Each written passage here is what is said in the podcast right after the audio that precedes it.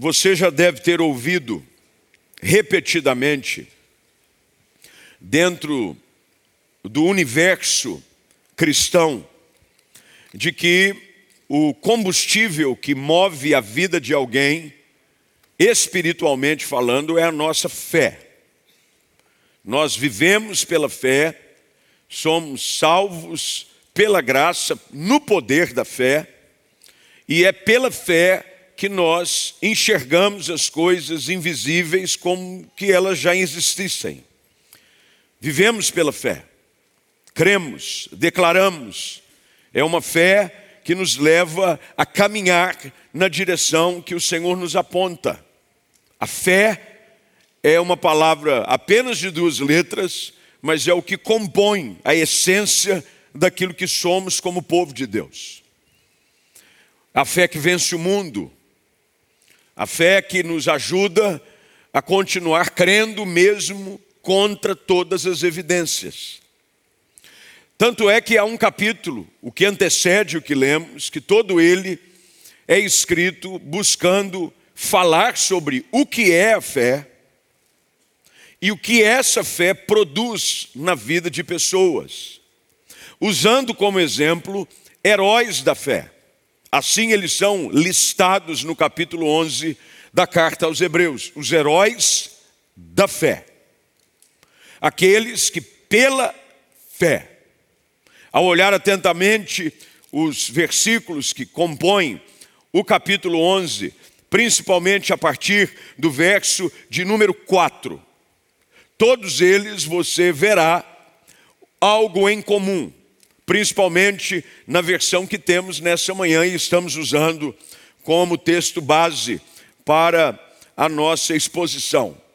É o fato de que cada um destes nomes, quando é citado o que foi feito, é antecipado por essa expressão, pela fé. Pela fé. Abel, pela fé Enoque, pela fé Noé, e aqui você vai até chegar um grupo de israelitas em Canaã. Pela fé, pela fé, Raabe, pela fé, tudo que foi produzido pela fé. Portanto, podemos aqui, sem sombra de dúvida, afirmar de que a fé é algo indispensável para a nossa caminhada espiritual.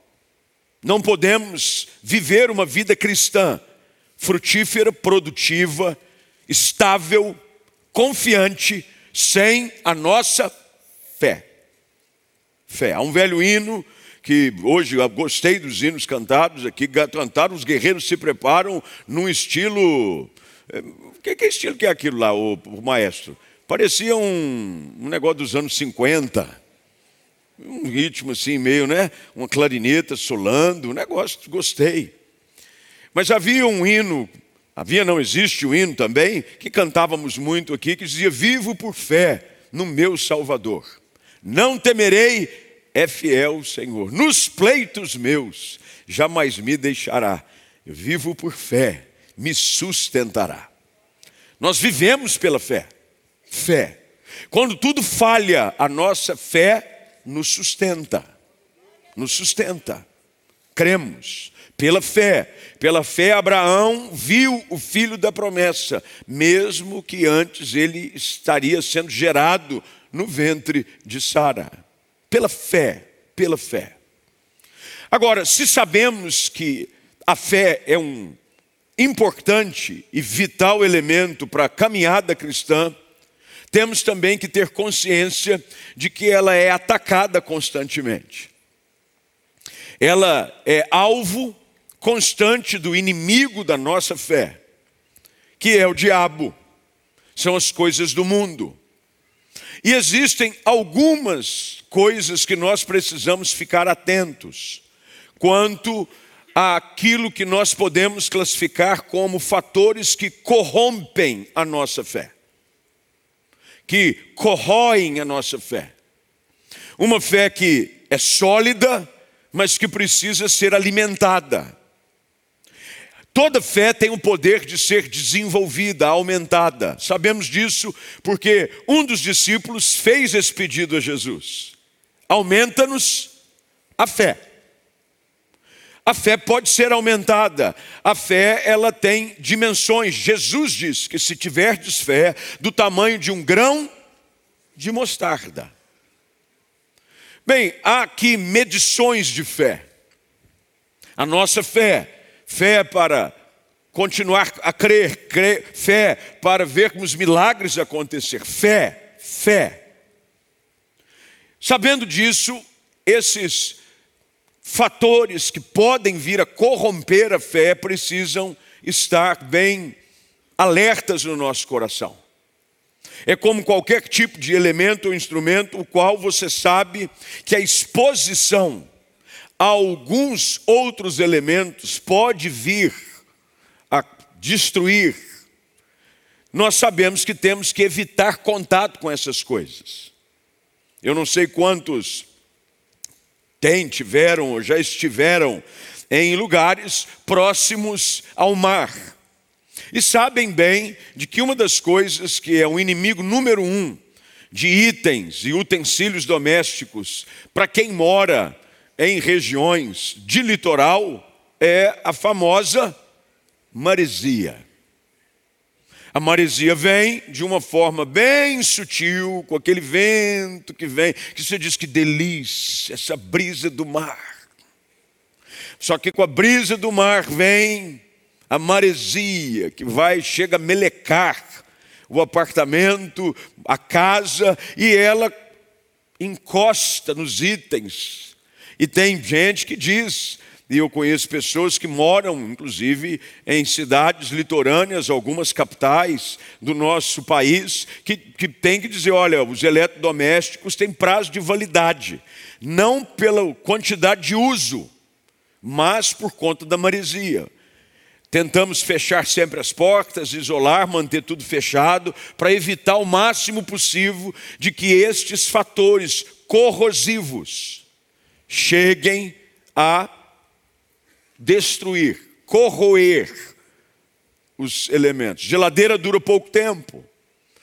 Dias o computador, um amigo disse. Fui, o computador começou a dar problema, o computador começou a dar problema, levei para revisão, abriu. Falou, só faltou achar o Nemo dando dentro do, de tanta maresia que tinha, parecia areia do mar, corroeu todos os componentes. O fato é de que a nossa fé também precisa ser protegida contra alguns destes componentes que tendem a corroer, a consumir a nossa fé, aquilo que cremos. E ao contrário agora do que o autor aos Hebreus expõe no capítulo 11 sobre a fé, o que ela é, a melhor definição que encontramos sobre o que é a fé é encontrada no versículo 1 do capítulo 11. Ora, a fé é a certeza, é a convicção, e ela, ele fala o que a fé produz. Em contrapartida, agora, no capítulo de número 12, principalmente agora a partir dos versos 14 até o final do capítulo 12, ele, de uma forma muito direta, chama a atenção daqueles que são alvos da carta e a nós hoje, que somos alvo da voz do Espírito Santo pela exposição das Escrituras, sobre alguns fatores que nós precisamos estar atentos, para que não venham corroer a nossa fé. A nossa fé precisa ser sólida, firme em todo o tempo. E é com base nisso que eu gostaria, nessa manhã, de chamar a sua atenção para estes pontos que o autor claramente expõe aqui. E chamar a sua atenção também para o cuidado que precisamos ter para com esses tipos de elementos que corrompem e corroem a fé de alguém. O primeiro deles, logo de imediato, nos é apresentado no verso de número 14. A preocupação do autor agora já é sobre uma posição.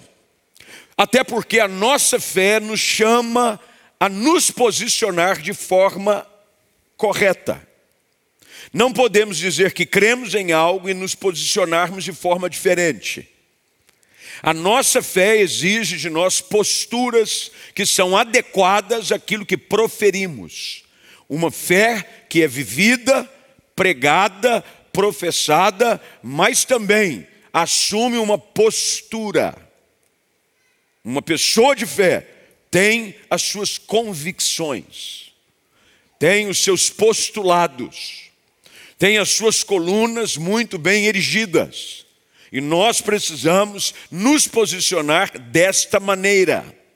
Nesse tempo aonde há um ataque voraz contra os principados e postulados da fé cristã, é esse o momento que a igreja do Senhor Jesus precisa se colocar de pé e não permitir com que a base daquilo que crê seja atingida, porque nós somos um povo que se posiciona de acordo com aquilo que nós pregamos.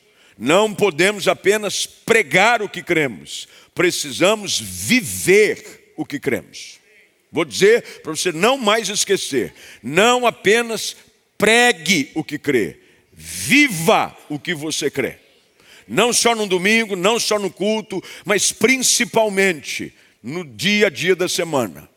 Quando você tem uma fé prática, uma fé sólida, uma fé bem estabelecida, você faz com que o reino de Deus avance pelo seu exemplo e pelo poder da fé que opera através da sua vida.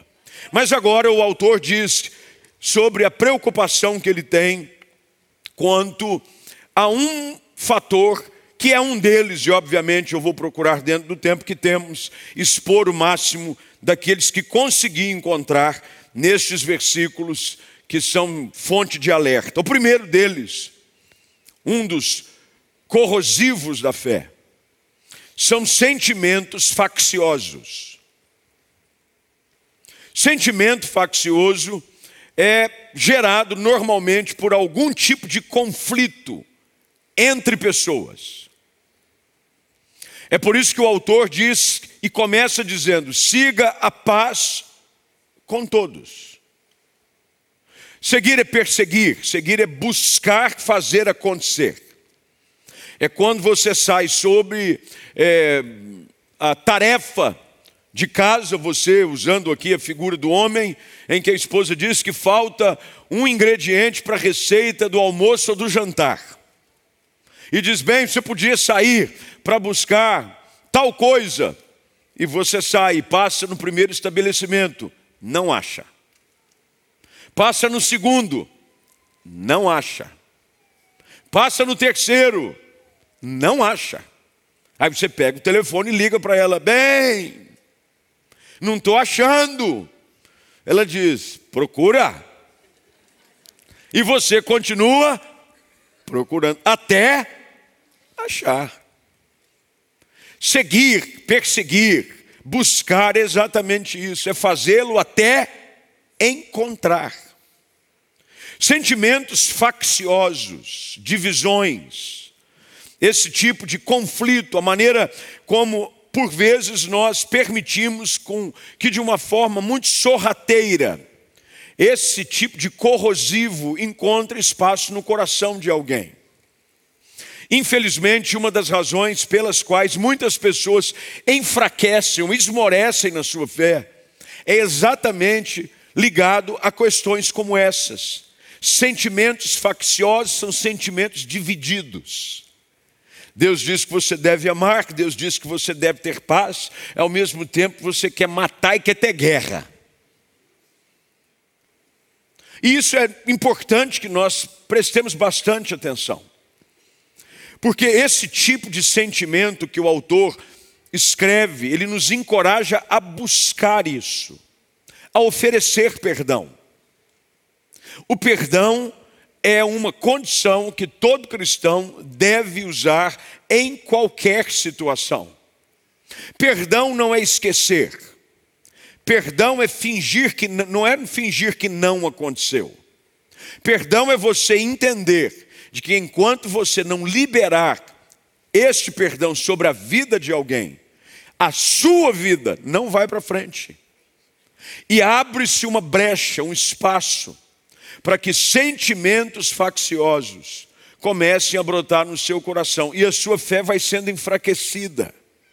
É por isso que o próprio Senhor Jesus diz que no próprio ato de ofertar, oferecer a sua oferta, se você souber que alguém tem alguma coisa contra você, você deve ir, trate com essa pessoa, e depois você volta e continua oferecendo a sua oferta. Por que, Jesus disse isso? Porque a nossa atitude de ofertar, e lembre-se, tudo que fazemos no mundo espiritual é um ato de fé. Nós fazemos pela fé. E se há algum tipo de impedimento, e eu não estou aqui, obviamente, meus amados irmãos e irmãs, queridos de casa e em qualquer lugar em que você esteja acompanhando, trazendo de uma forma simplista algo que é um desafio para todos nós. É para você, é para mim.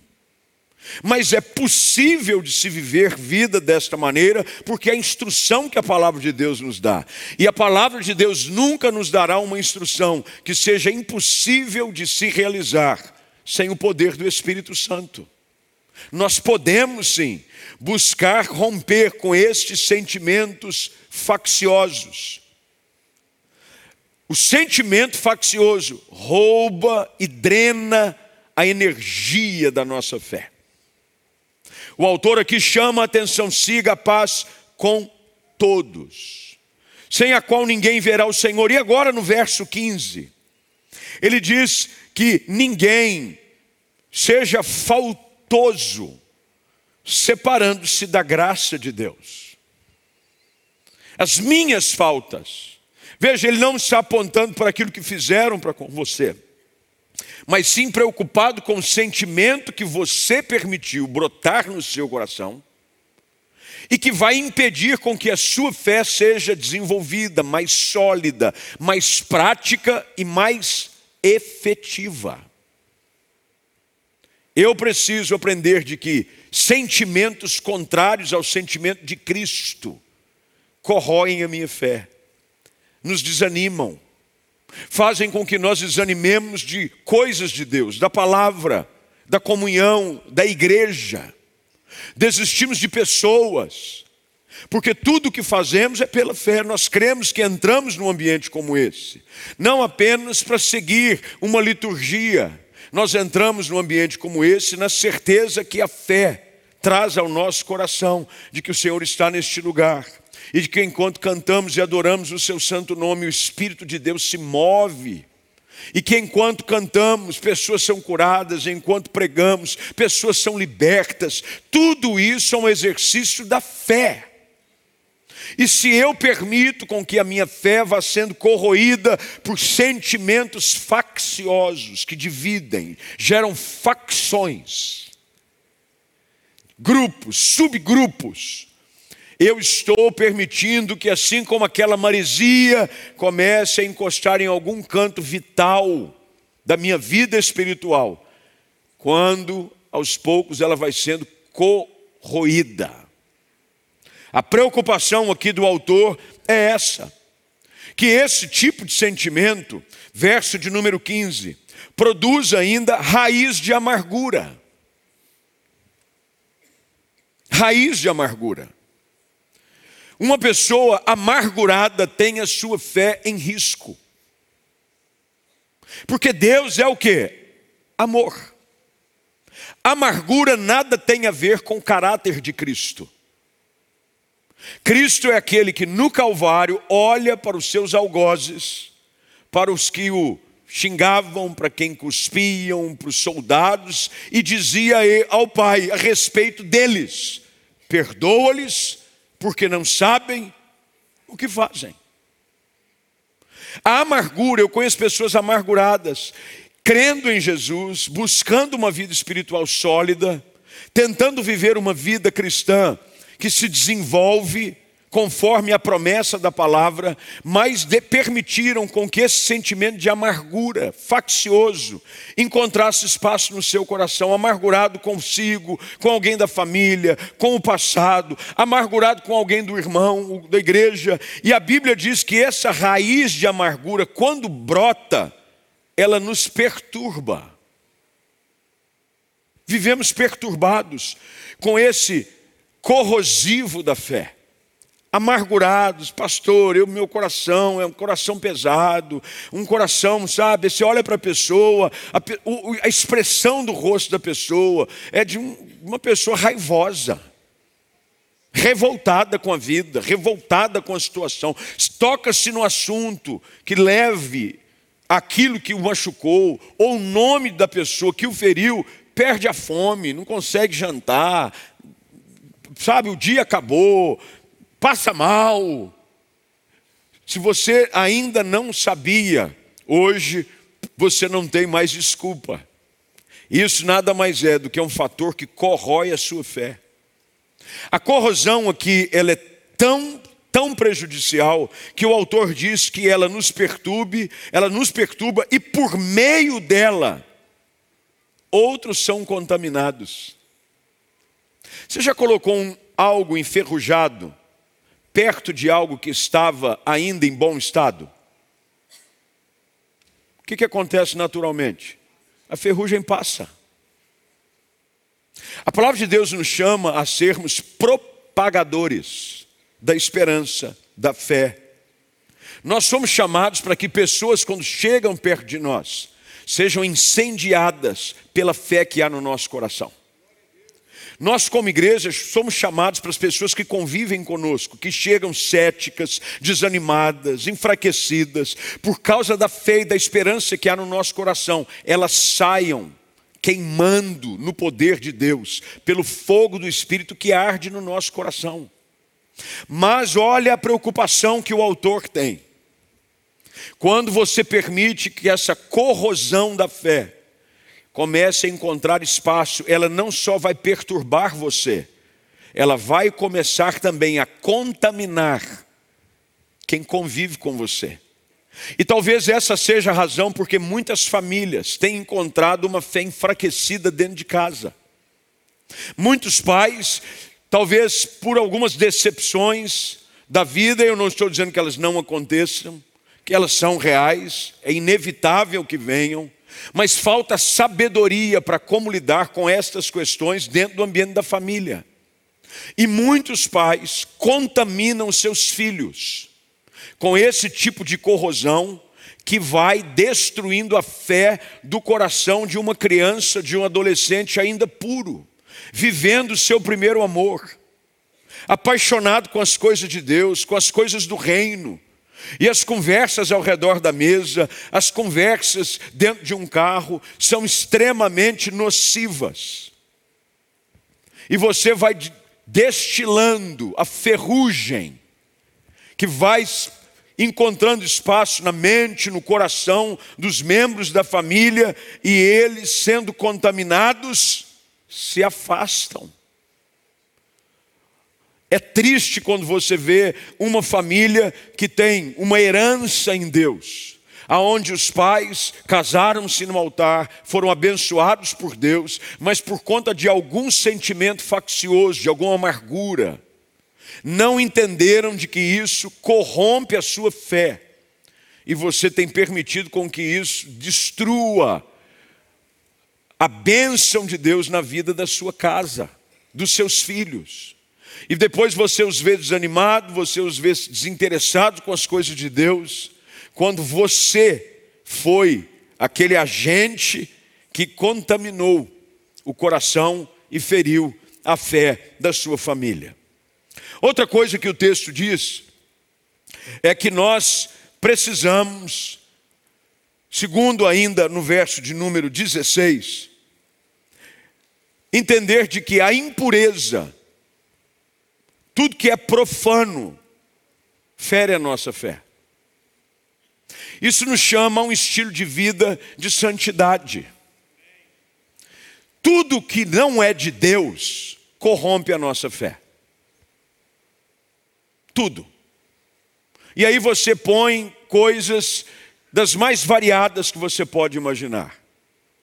É um, uma atitude, é um hábito, é um programa que você assiste, é um relacionamento que você tem que não edifica a sua vida.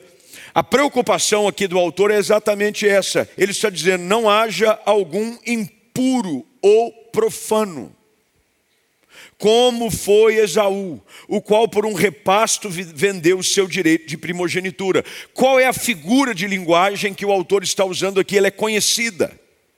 Esaú era o primogênito, ele tinha o direito, mas ele trocou a sua bênção por um prato de lentilha. O prato representa as facilidades, os prazeres da carne, os prazeres do mundo. E se tem uma coisa que corrói e corrompe a nossa fé, é trocarmos a nossa posição em Cristo pelos prazeres oferecidos no dia a dia pelo mundo. Coisas simples, mas que precisam ser rejeitadas diuturnamente, para que a nossa fé seja uma fé limpa, sólida, triunfante. Se você não entender de que as pequenas coisas, é como Cantares 2, 5 ou 15, não me lembro agora com exatidão, nos chama a atenção que nós devemos tomar cuidado com as raposinhas do campo, porque são elas que destroem a vinha. Não pense você que você tem que ficar preocupado com um tsunami espiritual na sua vida. É fácil de se defender de um inimigo que vem de forma assustadora querer destruir a sua vida espiritual, querer acabar com a sua fé. O perigo são as pequenas coisas, coisas que nós vamos criando concessões aqui e acolá. É deixar de ter comunhão, é abrir mão do meu tempo de devocional, é deixar algumas coisas e trocar essas coisas, o meu direito de primogenitura, de comunhão com o Espírito Santo, de estar na comunhão da igreja, de buscar a presença de Deus, por coisas fúteis do mundo. Isso corrompe a nossa fé. Afinal de contas, alimentamos e quando alimentamos, crescem. É simples. Quando você alimenta algo e deixa de alimentar outra coisa, o que você deixa de alimentar vai morrendo por inanição, por atrofia, enquanto o outro vai ganhando força. Corroer a fé também é possível através desta nossa ignorância e não reconhecer que essas pequenas coisas minam a força do nosso homem espiritual. O homem espiritual, ele é alimentado pelas coisas de Deus, pelas coisas espirituais. Já ouvimos, sabemos, citamos, cantamos sobre o que é que produz fé no nosso coração. E Paulo escreve isso de forma explícita aos Romanos quando diz: a fé vem pelo ouvir a palavra de Deus. Quanto mais tempo eu gasto nas Escrituras, quanto mais tempo eu gasto no ambiente onde a palavra está sendo pregada. E preste atenção, não é apenas num ambiente onde, de forma didática, litúrgica, a Bíblia está sendo falada, mas quando também num ambiente de convívio entre pessoas, a palavra de Deus está sendo liberada pela boca de irmãos ao redor de uma mesa de jantar, ao redor de uma mesa de almoço, num, tomando um café com amigos.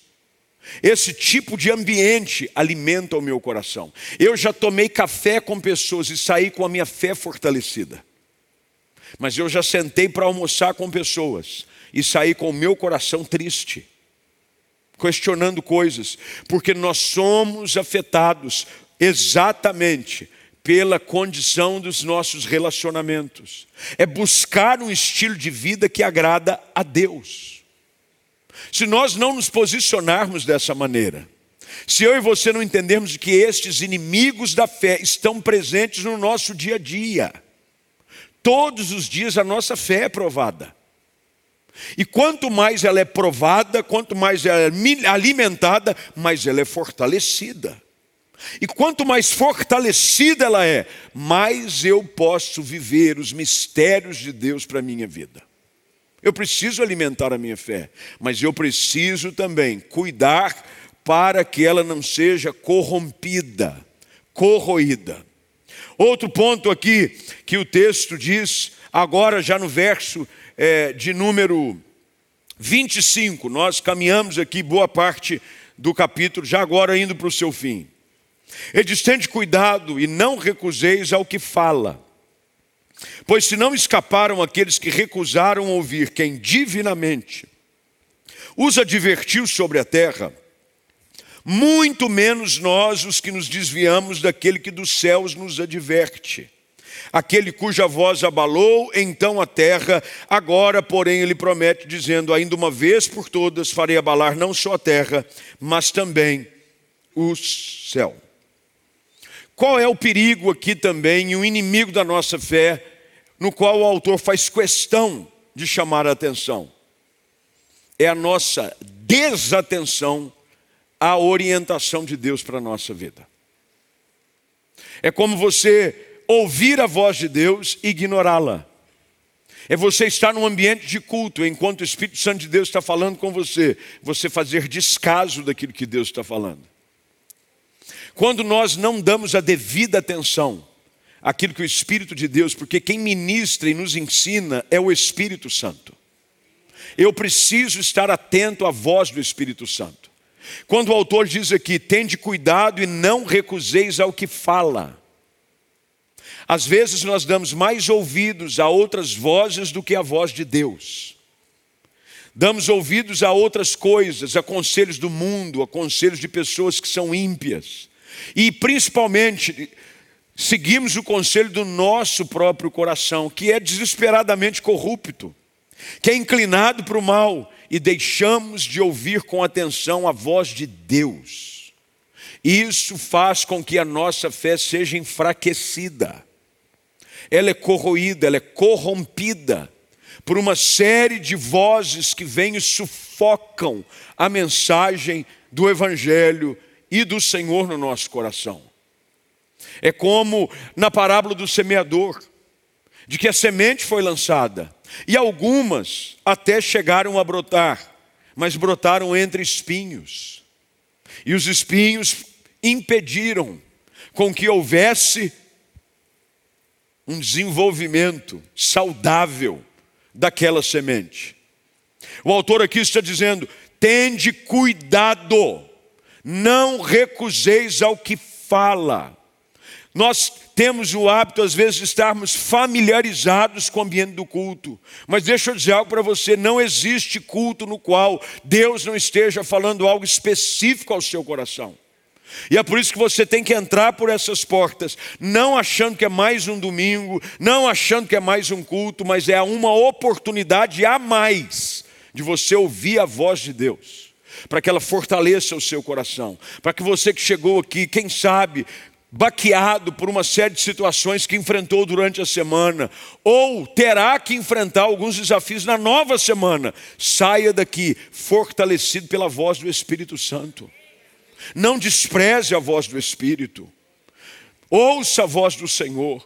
É chegar, estar atento, como se você, na época de um pré-vestibular, estivesse fazendo aquele aulão antes da prova, aonde as dicas da matéria serão dadas, aonde as chaves lhe serão apresentadas para que você passe no vestibular com a nota desejada. Assim nós devemos chegar aos pés do Senhor quando Ele está ministrando ao nosso coração. Nós devemos chegar e dizer: Senhor, fala, que o teu servo ouve. Nós não podemos fechar os nossos ouvidos. Nós precisamos estar atentos. Não recuse o que Deus está falando ao seu coração nessa manhã.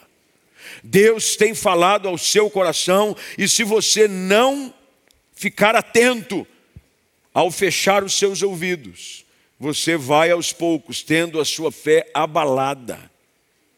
E quando você precisa usá-la, ela já está enfraquecida. E você não sabe o porquê você veio a sucumbir. Você caiu, você caiu porque você permitiu com que a ferrugem, com que a corrosão fosse aos poucos minando o poder da sua fé em Deus. E quando você precisou usá-la, é como um, um instrumento de ferro, que aparentemente ele está sólido, está firme, mas depois de uma pressão, talvez um pouco maior do que ele estava habituado a, a ter sobre ele, rompe-se e causa-se uma tragédia. Deus, nessa manhã, nos chama para ficarmos atentos aos inimigos da fé. A fé que é combatida pela nossa carnalidade. É por isso que eu e você precisamos todos os dias mortificar a nossa carne diante do Senhor. É dizer, Senhor, me ajuda, eu quero viver uma vida espiritual, que ela é forte em Deus pelo poder da fé. Pelo poder da fé. O autor aqui vem com todo cuidado, dizendo aos seus ouvintes, aos seus leitores: tende cuidado nós precisamos entender de que o mais importante para a nossa caminhada é a nossa fé em Cristo Jesus. É por isso que o apóstolo Paulo, ao terminar a sua segunda carta ao seu filho no ministério Timóteo, ele diz que combateu o bom combate, ele completou a carreira, mas ele guardou a fé. Ele não falou que guardou bens, não guardou coisas, não guardou, ele guardou a fé. Porque é pela fé que você completa a carreira, é pela fé que você vence os combates, é pela fé que você verá o teu Senhor. Pela fé. E você não pode permitir com que os inimigos da fé, que corroem, que corrompem, encontrem espaço no seu coração. Nessa manhã, o Espírito Santo de Deus quer nos alertar como igreja a sairmos para enfrentarmos uma semana e, no nosso caso, a partir de amanhã, um novo mês. Começa um novo mês. Aí tem muita gente que diz assim: ah, agosto é o mês do desgosto. É um mês mais longo. Meu irmão, isso aí é tudo, tudo, tudo bobeira. Porque todo dia com o Senhor é um dia bom. Todo mês com o Senhor é um mês bom. E você vai precisar de uma fé sólida de uma fé raiz, de uma fé selada, de uma fé que não é corroída, para permanecer de pé. Siga paz, libere do seu coração qualquer tipo de sentimento que gera para com outras pessoas desânimo, tristeza, amargura. Tira do seu coração essas coisas, elas têm corroído a sua fé, têm impedido você de viver uma vida espiritual mais saudável. Nós somos resultados direto, espiritualmente, daquilo com que nós nos alimentamos. Alimente-se da palavra, cerque-se de pessoas que vão abençoar você, mas seja você também alguém que vai abençoar outras pessoas. Quando você chegar, as pessoas vão dizer: Meu dia vai ser melhor. Conversei, troquei uma mensagem com uma pessoa, fui visitar, eu encontrei no posto de gasolina, está difícil encontrar no posto de gasolina. O encontro é rápido. É, encontrei no supermercado, na padaria, e rapaz, que abençoou meu coração, um abraço que a pessoa me deu. E evite, evite essas conversas fúteis, profanas, que só servem para levar você a viver uma vida difícil, estraga a sua semana. Pare de se expor à corrosão para a sua fé. Blinde o seu coração. Blinde o seu coração. Tem um produto que se passa. É, é, como é que é o nome do produto? Tem gente que trabalha com ferro aqui. Eu sei que o Oswaldo, é, presidente do ANA. Como é que é o nome daquele produto que passa para evitar ferrugem, Oswaldo? Não, não é WD, não. WD tira. Zarcão. Fala alto aí, irmão. Zargão. Zargão. É, zarcão é saicão. É. Dá uma passada nele, no seu coração. Sabe, eu vou aqui para evitar ferrugem, para evitar me contaminar de todo mal, evitar me contaminar dessas coisas que minam a minha fé. Nos cultos de domingo de manhã nós sabemos, nós temos por hábito e cultura fazer desse culto um culto de instrução, de doutrina, para a família, para você entender de que a sua vida espiritual depende da sua atitude, da sua postura diária. Não é num culto que você vai vencer a semana, é no dia a dia. É nas pequenas decisões, nas quais você diz: O meu coração, eu vou fazer com que ele permaneça reverente ao Senhor. É por isso que agora, no verso de número 28, fica de pé para a gente terminar. O autor diz assim: Por isso, recebendo nós um reino inabalável, retenhamos a graça. Olha que coisa interessante. Retenha. Reter é você não deixar escapar. Retenha a graça, pela qual sirvamos a Deus de modo agradável, com reverência e santo temor. Assuma uma postura assim. Eu vou conscientemente escolher um estilo de vida que faça com que a minha fé ela é aumentada. Tudo aquilo que corrói a minha fé, todo tipo de exposição do meu coração a coisas que não me levam a alguém estar mais maduro, mais sólido em Jesus. Eu não quero na minha vida. Eu quero coisas que alimentam a minha fé, que nutrem a minha esperança, que fazem com que a verdade de Deus esteja cada vez mais presente na minha vida.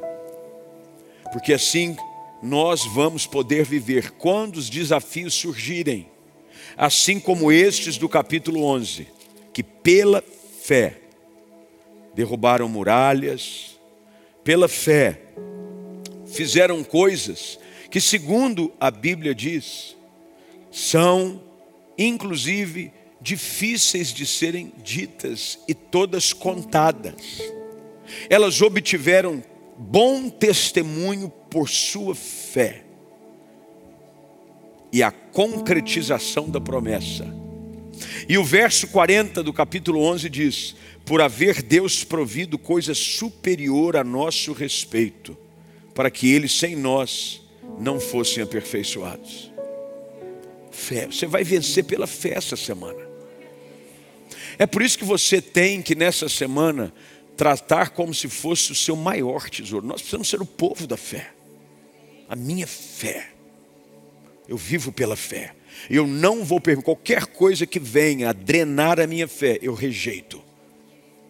Eu vou proteger a minha fé com a palavra, com a presença do Espírito, com conversas que edificam.